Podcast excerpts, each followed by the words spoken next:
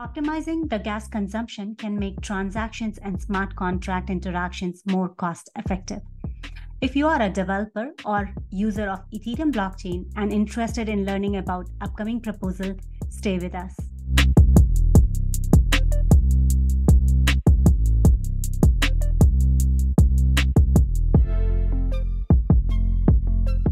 Welcome to PEEPanEIP episode 118. I am Pooja Ranjan with another special talk on Dencun upgrade. Documented in February 2021, EIP 5656 MCOPY memory copying instruction is a standard track core EIP currently in review status. According to the proposal, EIP 5656 proposes an efficient EVM instruction for copying memory areas. To learn more about the proposal, we are joined by co-authors Alex Barikzazi, Pawel Pailikov, and Charles Cooper. Welcome all to PEEPanEIP. As some of you may know, we like to kick off the talk with guest introduction, briefly about their professional background and their experience with the Ethereum ecosystem.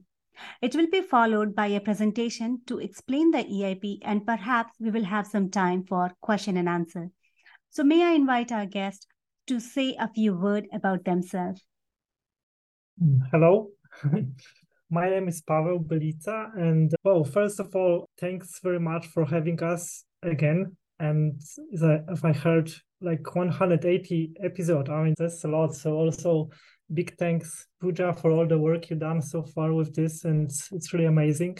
I'm currently working on EVM research in the Ipsilon team at Ethereum Foundation. I've been working with EVM for a very long time. I started in late 2014, also experimenting with some possible optimizations for EVM, and my kind of journey and professional work continues since then around this technology. Yeah, so we mostly experiment with some implementations of EVM, review proposals to EVM, and also propose our changes. Yeah, likewise, as Paweł said, thank you, Pooja. This awesome work, and happy to be back again. As Paweł said, I'm also part of the Epsilon team. I didn't start as early as Paweł, but around like late 2015, and have been contributing since then to EVM research, as well as Solidity language design. In the past 2 years, I've been mostly really just focusing on the EVM research side. In the Epsilon team, we have a number of different proposals, including smaller ones like MCOPY and, you know, small number of instructions to fix like individual smaller issues we think are worth fixing. But we also work on much larger proposals like the EVM object format, or EVMX. But MCOPY is one of these changes which seem to be going live in the next upgrade. And I do have a kind of fond personally of this change, because it has been like a long pressing issue, and it kind of also addresses precompiles, which we in the Epsilon team are trying to really get rid of, or at least improve the situation around. And as you can guess, MCOPY has some relations to precompiles as well. You're going to see it during the talk. Yeah, that's in short about me. Hi, yeah, I'm Charles. I do a lot of work on Viper, and it's been my main role for the last couple of years now. And Viper, as you may know, actually uses memory a lot. And I think I was talking with Alex, a year or two ago about this at DevConnect. And I was like, you know, it would be cool if we had this memory copy instruction. And he was like, yeah, we have the EIP, we should just kind of push it. So in a few months ago, I think I realized that Cancun was coming up, and so I started kind of pushing this heavily on all core devs calls. And so I'm pretty happy that, you know, we were able to, you know, kind of, you know, finalize the EIP and everything, and get the support around it that we needed. And it's, you know, it's a really nice instruction, and it solves, you know, a lot of kind of performance and similar problems that you have when you start to write code for the EVM. So yeah, and thanks for having me on. This is my first time on this format. I understand it's been going on for a long time, so thanks for putting it all together. Thank you so much. I would like to mention this team has been involved in EVM improvement for a very long time, as you may have heard Pawel and Exec talking about since 2015, and they have been extremely supportive of information sharing. In the past, we have discussed EIP 3860, limit and meter init code, EIP 3855, push 0 instructions, EIP 3540, EOF EVM object format. Most of them are deployed with earlier upgrades. So if you missed any of these talks, check the links available in description. Moving on to today's talk, without further ado, let's peep in.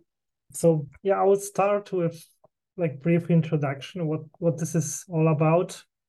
I was actually checking where did we start working on this, because we have record of wrong reviewing EIPs waiting for being included in network upgrades. But it's not so bad. I think we did worse. I think it started somewhere in the beginning of 2021. So, and there's more people also involved in preparing this. So please check the EIP itself with all the authors list. But back to the subject. So yeah, this is not a very sophisticated change. I think we can compare it in the complexity to, I would still compare it to push 0 instruction that was added in the previous upgrade.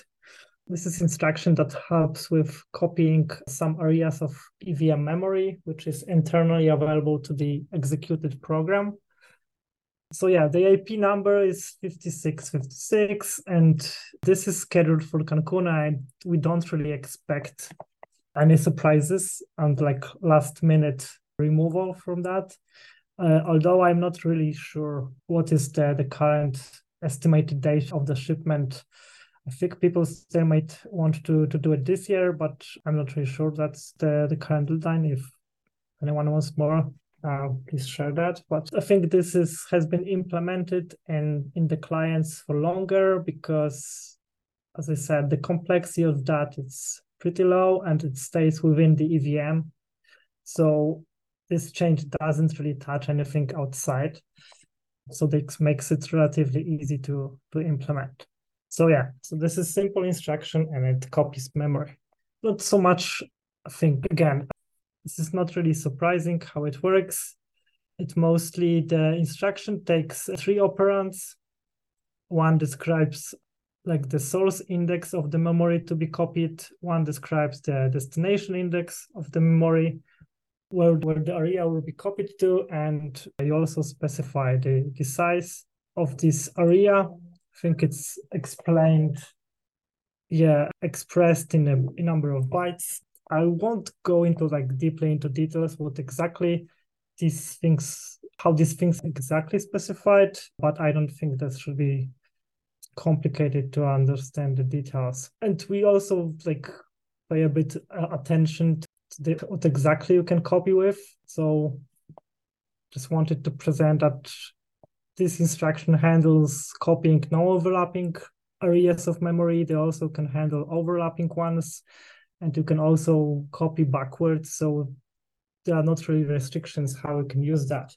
Also, the regular gas cost applies. So if the copying of the memory would extend the memory itself, you will pay this additional cost related to how EVM memory is priced.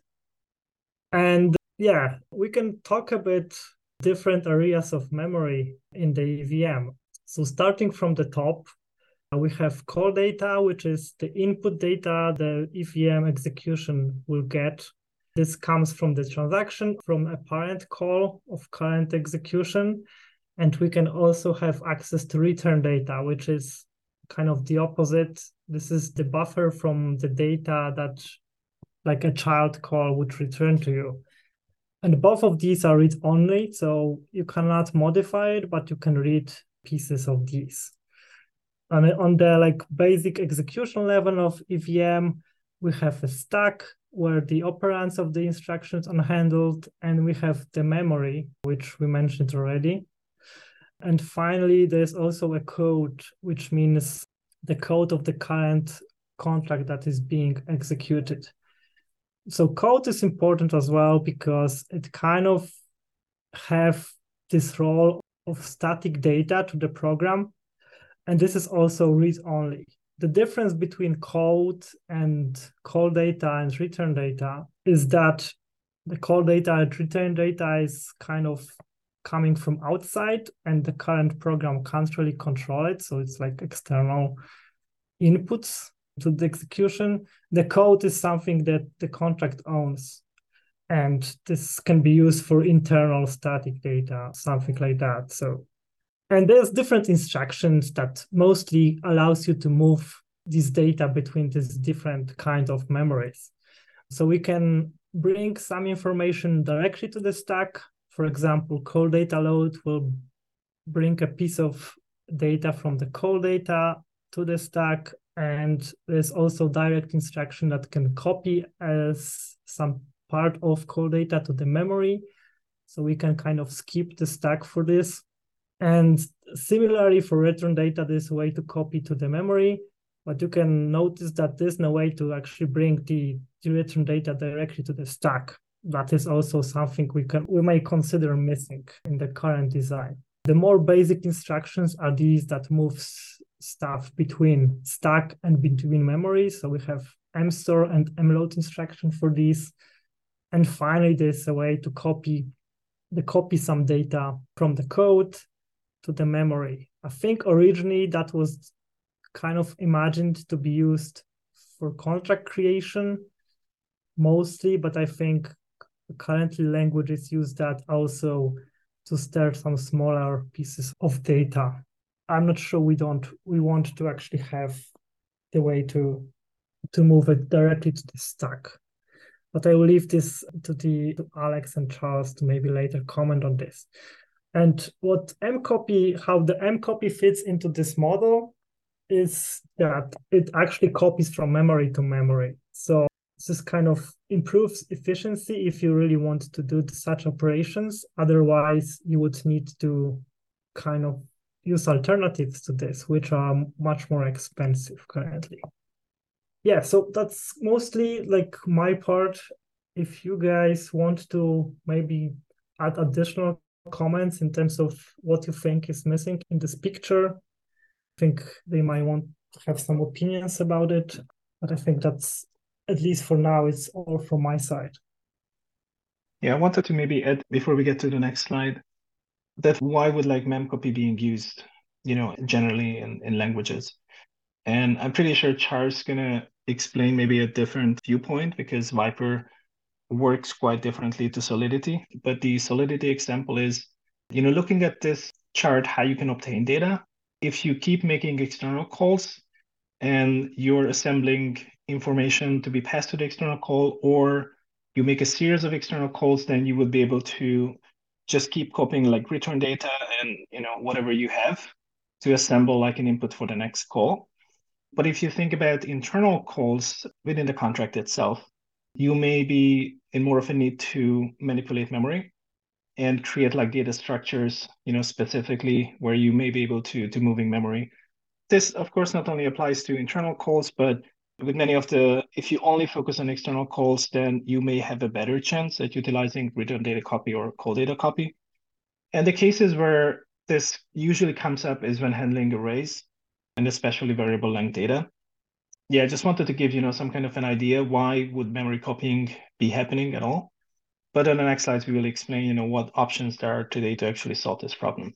I'm not sure, Charles, if you want to add your view on Viper, you know, how important memory copying is for Viper. Yeah, memory copying is super important for Viper, and it's like kind of happening all the time. Basically, anytime you want to move a data structure, so like during ABI encoding, you're going to, if you see return something, then that's going to copy data into a return buffer usually, or if you have an internal call. One thing is that Viper generally stores more things in memory. So like an array or a struct or a byte string, those things are always going to be in memory. And then Viper's internal calling convention also uses these batch memory copies. So the kind of the places where you see memory copies that are going to happen are like internal calls, assignments, return statements, and a bunch of built-ins also do that. So if you want to, concatenate two byte strings together or something like this. Yeah, I mean, so after MCOPY was kind of tentatively approved for Cancun, we have some internal routines in Viper for copying bytes, and I replaced those just from the identity precompile, and also there's some loops that are kind of unrolled for copying structs around and stuff like this, and bytecode size came down quite a lot, like 3 to 5%, and gas is also improved. Yeah, so from the compiler perspective, having MCOPY instead of needing to, there's actually a question in the chat right now, why not mload and dupe and mstore? Well, it's because it's a lot more expensive and it takes a lot more code. So maybe I should just, oh yeah, we have the why slide next. Like to give you an idea, like an mload, mstore thing is going to take 9 to 12 gas. I think that's just 12 gas to copy a single word. And then if you want to do less than a word or more than a word, or it's not aligned, then you have to do more things, read and write back these unaligned things. And it also costs a lot in terms of bytecode. So like a loop, your very most basic loop is going to be like, I think 17 to 30 bytes of bytecode, which is a lot every time that you want to copy stuff. And even if you unroll the loop, you're still looking at like minimum of 4 bytes to copy a single word. Anyways, I think that's kind of like the compiler perspective plus some kind of preview of the next slide. So I'll give the next slide to Alex now, I think. No, I mean, you can explain this slide if you want. I mean, we already touched on a lot of these points. Yeah, so, I mean, copying via loop is expensive, and in terms of bytecode, it's just also not optimal. And I think there's also this kind of philosophical thing of, oh, we can do code copy, we can do return data copy, why can't we do memory copy? So you actually have to like kind of maintain 2 different code paths depending on which buffer, sorry, the call data buffer, the return data buffer, the code buffer you're copying from, which kind of feels weird because to simplify the compiler, you actually just use 1 path and just pick a different instruction. And actually, using MCOPY allows us to simplify some code and some optimizations. And then, so like currently the way to do the identity, sorry, to do a memory copy is like you use the identity precompile, which is like the precompile at address 4, right? And that's just like a special address that just, it's the identity. It returns the input. And so that's like very commonly used right now to do memory copies, but it kind of has a couple problems, and they all fall under this umbrella of it's, and I think Alex and Pawel can talk about this a lot more, but they all fall under this umbrella of it's like a precompile, which means that it actually functions as a call. And if you look, it's easiest to understand this, I think, by going and looking at the client implementation like Geth or EVM1 or pyvm or something. And if you like look at how a call is implemented, it's like super complicated. You have to construct a calling context. You have to allocate memory. You have to copy these buffers back and forth. You have to copy this memory buffer, the source buffer into the call data buffer for the child call, and then copy it back into the return data buffer and all this stuff. And you have to touch the address. And in fact, I think most clients actually have a special branch where they look up if some address is in the list of precompiles. So, right, first of all, like having it as a precompile is like super complex. And what happens is that precompiles are considered calls. So like doing governance decisions, like the EIP process or hard forks, they get all kind of lumped together with calls. And so we see here is that like the identity precompile costs 100 gas overhead, which for a memory copying operation doesn't make all that much sense. Like the overhead for doing a return data, for any of the other copy ones, return data copy, call data copy, code copy, is an overhead of 3 gas. It's like this massive pricing differential. that can also change if, and that 100 gas just comes out of the fact that it's like considered a warm contract from the perspective of, what is that? The EIP 2920, the warm cold addresses. And so it just costs 100 gas to touch the address and then allocate all these extra data structures which you need.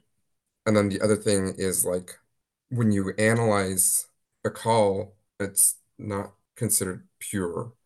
Like, a call is basically like the most side effectful thing you can do on the EVM. So like if you're like analyzing some EVM code and you see a call, you like consider that as a very big fence, because a call can like kind of do anything. And yes, we know it's the precompile, but sorry, it's the identity precompile, which we know doesn't have any side effects. But maybe someday in the future, like calling a precompile contract can have some other side effects. And so if you're trying to analyze some EVM code, let's say you want to fuse two writes together or reorder some memory copies, it becomes less easy to reason about if you're using a precompile, which is a call, rather than just the single instruction, which doesn't construct any calling context. It just copies memory. Somewhat long-winded answer from my perspective of why. Alex or Pawel, maybe you have some stuff to add. Yeah, I may extend this with some anecdote or maybe just like an opinion piece. Even going back to the origins of this identity precompile. So I think generally there has been like always a case of debate, what level of complexity of a feature would qualify as an opcode versus a precompile. And even before that, if you look at like early versions of the EVM design, there were no precompiles. All of these editable features were just part of the instruction set. So something like EC recover, that was an EVM instruction. You know, Keccak 256 was and still is an instruction. SHA-2 was also an instruction. And then, I mean, I wasn't there, but it seems like, you know, there was a decision to move some of these out because they were considered to be too complex to be instructions, and maybe there were some other plans with them. And it feels like the Keccak instruction, which is kind of like an outlier, it remained an instruction because it was deemed to be really important. And by importance, I mean, even a lot of the Solidity design is based around the Keccak instruction. So looking up hash map or map data structures, it heavily relies on Keccak. And then I suppose it was realized that memory copying was expensive and identity as a precompile was introduced. And at that point, Solidity only used identity precompile for memory copying. And everything was, you know, kind of all right until the Shanghai attacks. And at that point, all of the call pricing, you know, what Charles explained, how complex calls are, all of the call pricings have been really increased, which basically the identity precompile became useless. It was like extremely expensive. And I don't fully remember when, but shortly after, and shortly maybe in a number of months, Solidity stopped using the identity precompile and relied completely on some internal loops to do copying. And this has been the case since then. And the change, what Charles mentioned in this EIP 2929, the pricing for precompiles have been made cheaper. But even before 2929, there have been, for a couple of years, some discussions of other solutions to reduce the cost of precompiles. In any case, you know, once it was reduced in 2929, Solidity technically could have used identity precompile, and there have been a number of people requesting it to make it like at least decide based on the size of the data structure, because then there's still like a cutoff above or below the memory copying loop is still better, you know, slightly better than calling the identity precompile.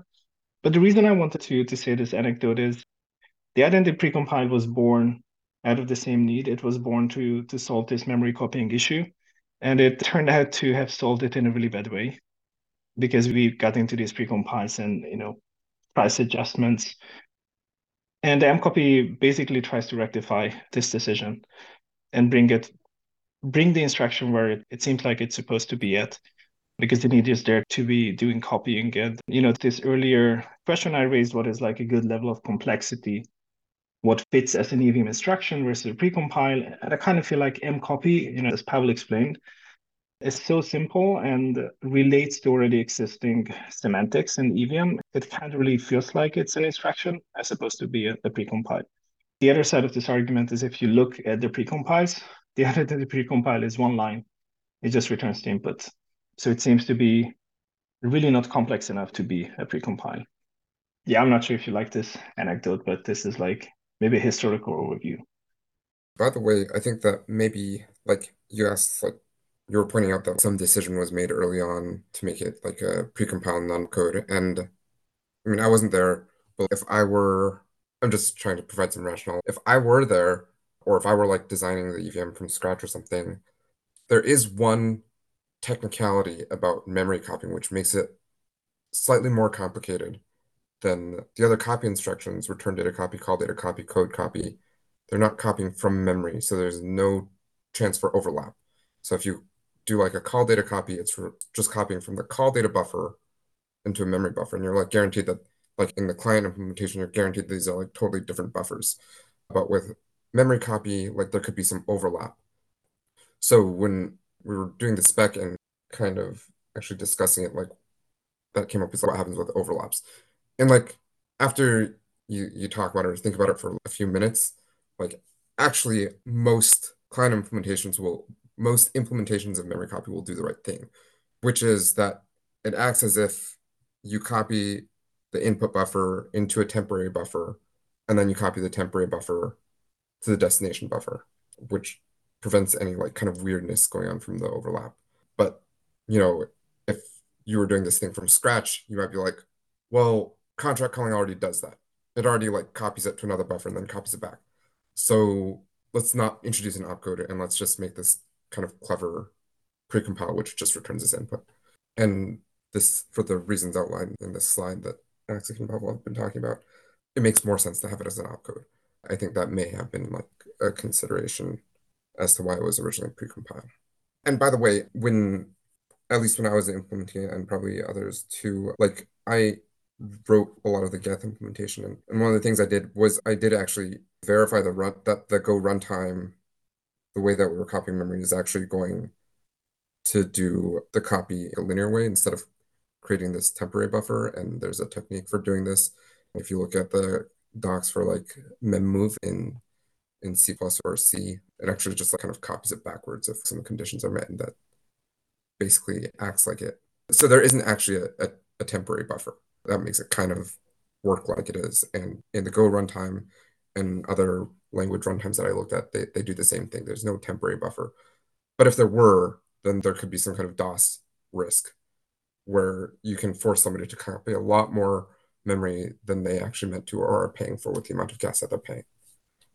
Well, thank you so much. It was really a nice presentation. And I must say that it was easier to see it through the diagram than going through the proposal, especially for high-level understanding. I suppose the presentation may have helped. Thank you for your effort. I see we have a few questions here in the chat. Santosh, if you would like to maybe relay your questions. I do have a couple of questions here. The first one, which I posted in the chat here, is how does the MCOPY instruction compares in terms of gas cost to other memory copying method like identity, precompile, and unrolled mload or mstore instructions? Yeah, so pricing is based on words, and an EVM word is 32 bytes. And the price itself is fairly simple. It's just we have a base cost for the instruction, which is 3, and then we charge 3 gas for each of the words copied. And then, as Pawel mentioned, if we do expand the memory to like a new area, then you do pay the regular expansion cost as well. In the EIP, we do have an example calculation for copying 256 bytes.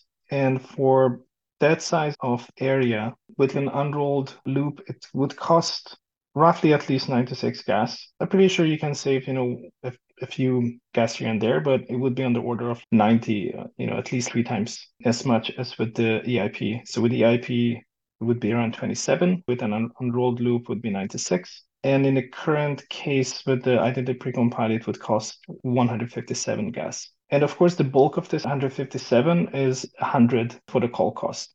So if you would copy larger areas, then the base cost wouldn't increase. So the difference wouldn't be as significant, comparing the precompile versus the instruction, but it is always significantly more expensive to use the precompile. And then we mentioned this EIP 2929 several times, which is the change which made the edited precompile usable again. Before that change, I think we have been in the pricing paradigm maybe for 4 years before that. So between Shanghai changes and 2929, I think it was like 3-4 years have elapsed. And during that time, this was so expensive that it would have cost like over 700 gas for the same copying. This is just, you know, a rough example to give you the pricing. So it's basically like 3x cheaper than mload, mstore, and cheaper than identity precompile, but all of this really depends on your individual use case, you know, what is the size of the area. Got it. That helps. I can add one comment to this. So most of the gas model, gas pricing is most made consistent with some other copying that is happening already in EVM. So we just went with the consistency, with which kind of makes it simpler, not to kind of overdone it, propose anything new there. And also, if we can move on to the next question, right? What benefits to static analyzer and optimizer gain from having a dedicated MCOPY instruction in the EVM?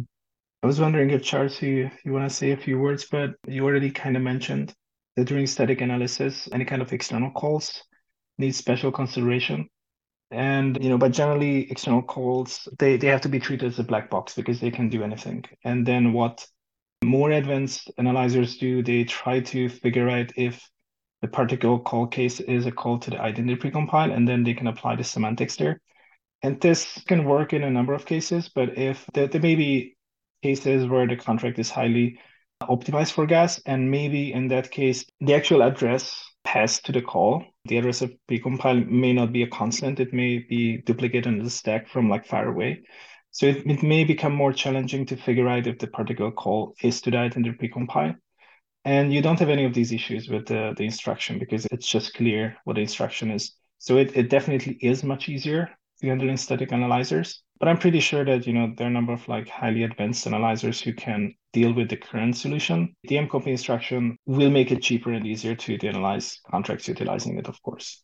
Another thing about analysis is also kind of it's like a defensive consideration, which is like protecting against forward changes in call semantics. So like if calls in the future have some kind of side effects, then you need to be able to model those side effects. And actually right now calls, even a static call already does have a side effect, which is it adds the called contract into like the access list. So, I mean, just continue about access lists, there's already different transaction types with access lists. If you want to analyze which contracts does something touch, like Alex was saying, it starts to, you know, get problematic because the contract address could be, you know, added dynamically, or could make, for example, the transaction harder to parallelize if they're all contending on the same address, even if you know it's the precompile, but maybe you actually have to run the contract in order to find out that it's the identity precompile, or maybe it's actually not decidable, or it's the identity precompile in some cases. And so,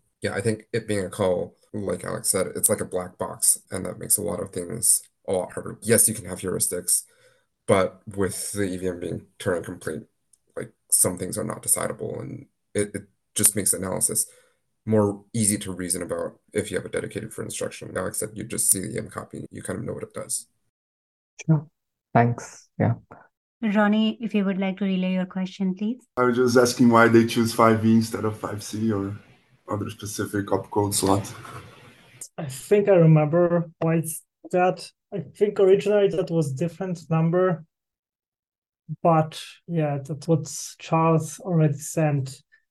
At some point, we realized we actually struggling with allocation of opcodes because, well, this kind of natural, maybe as you mentioned, 5C would be like more natural, and that actually causes problems because whenever there's some additional EIP that maybe does something different, proposes different instructions, it happens also, it selects this natural number that is following existing opcodes. And I think that was case for the transit storage instructions, tstore and tload, or maybe something else, I don't know. I guess that we had a lot of conflicts in these opcodes, which I think it's not like technically very important, But it was actually quite a lot of work to constantly like changing these numbers, because that means you need to go to the implementation. That's probably the easiest part to change it, but you need to kind of correct all the tests you already create for this EIP and so on. And there's like big coordination issue with these. And finally, Dano, who is working on the Bizu client or Besu, just come up with the big table of opcodes, EIPs that are actually considered for inclusion, and we just sorted these by the current proposal, so everyone gets like its number for now, and we don't have to go back to this. And yeah, I would need to open up some implementation, but I think there won't be any gap. I think that's already filled with something else, probably for Cancun, but I might be a bit wrong about if it's actually about the transit storage, but basically this is the case. Cool. Maybe if I might go with one last question before we end this call. I would like to understand how this proposal ensures the backward compatibility, right, with already deployed contracts that might be using MCOPY instructions. I'm not sure who wants to answer this. So I can say only this, that, yeah, it's not like fully backward compatible for the reason that you can kind of, I don't know how to put it, like artificially try to use opcodes that is already unassigned to anything, any instruction. And this unassigned opcode has defined semantic, and it just aborts execution at this point. And we are kind of changing the behavior of this opcode number from the day that's activated, right? So that's the breaking point. I'm not sure we kind of, we dig deeply to find if anything is broken by these, and I don't recall if we did it for previous changes as well. So like for regular contracts, that's rather not an issue. It's kind of, you would need to design it specifically to be broken by this, because we kind of already decided that if you want this specific behavior, that you want to abort execution at some point, which kind of every unassigned opcode works for this, but we picked one of these and we decided we'll not ever assign instruction to it. And this is this FE opcode. And the rest is kind of either it's really messy contract, or it's like it's done on purpose just to be broken by these. So that's, I can comment about. Maybe Alex and Charles has a bit more experience with these. I think it's kind of analogous to push zero. Yeah, I pretty much agree with what Alex just said, which is we are kind of already reserved. If you want the semantics of an invalid opcode, so right now if you use 0x5e, the contract will abort with, exceptionally. And that's, right now the convention is if you want to do that, you should use the invalid opcode 0xFE.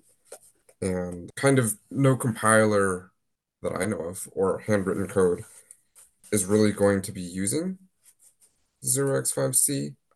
You could write a contract which happens to have 3 or 4 things on the stack, and then its behavior kind of changes after the hard fork. But this applies for all new opcodes. Maybe here's the time to plug EOF, the EVM object format, which actually solves this problem, because you can only deploy contracts with assigned instructions.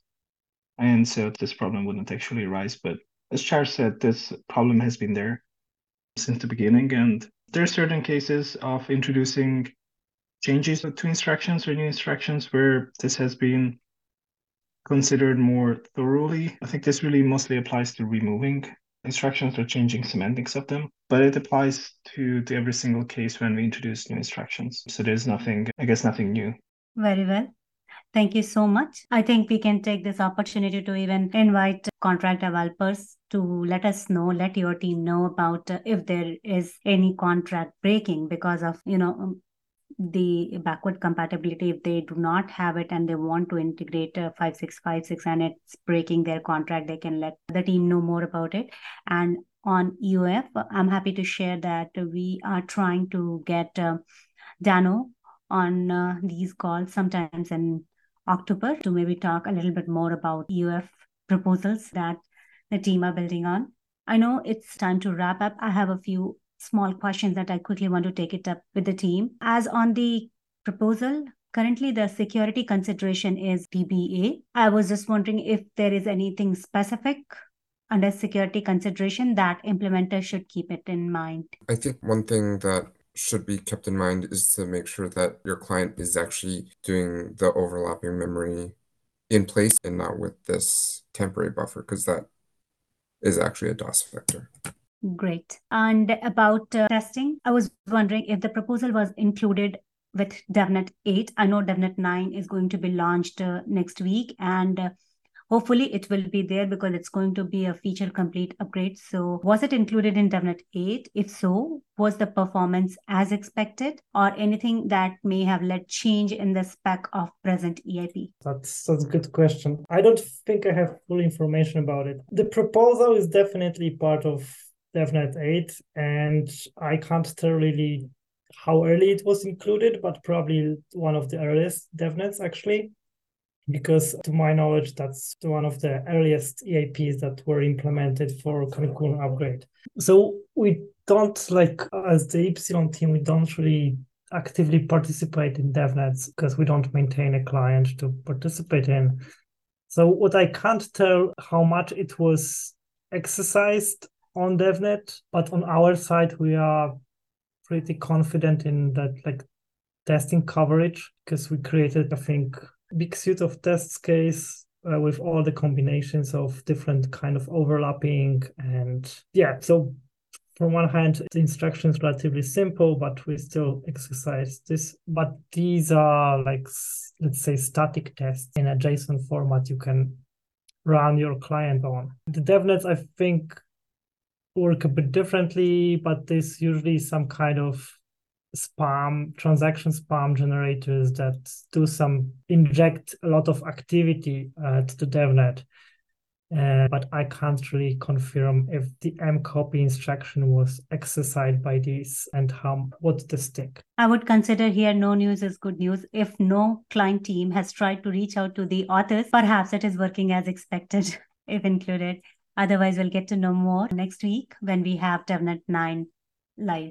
All right, it's time to wrap up. Do you guys have any message for smart contract developers or users in general? Yeah, I think that there's maybe one message from the Ipsilon team. And yeah, maybe Charles can also speak regarding Viper. But yeah, I think in Ipsilon, we would be happy to hear any feedback on any other missing feature or if you're not happy with on the EVM. As Paweł mentioned at the beginning, we do review external proposals, and we also have a number of proposals ourselves. If you have any questions regarding UF or EVMX or any related proposals, or if there's anything else you would like to propose, feel free to reach out to us, and we may be able to help you with some feedback on the proposal. From Viper side, I think I'm personally pretty happy about the EIP, and I'm excited for it to go in, and it's going to bring, some performance improvements that maybe you won't think about every day, but will be passed on smart contract developers and users in terms of bytecode size and improved gas usage. So yeah, I'm excited for Cancun. I'm excited for people to start using it. And yeah, I'm really happy with how this EIP turned out. Awesome. Pawel, Alex, Charles, we thank you for joining us on PEEPanEIP and talking about execution layer proposal 5656. We look forward to follow DevNet 9 and public testnet to see EIP 5656 deployed on the mainnet with Dencun upgrade. On this note, thanks to all our YouTube viewers for watching and podcast subscriber for listening this Dencun special episode on EIP Cat Herders channel. Should you have any question on this or any other topic, let us know at EIP Cat Herders Discord. Check out the description for more info. We'll be back with another interesting talk. Until next time, keep watching, keep listening, and keep sharing your love with Ethereum Cat Herders. Cheers.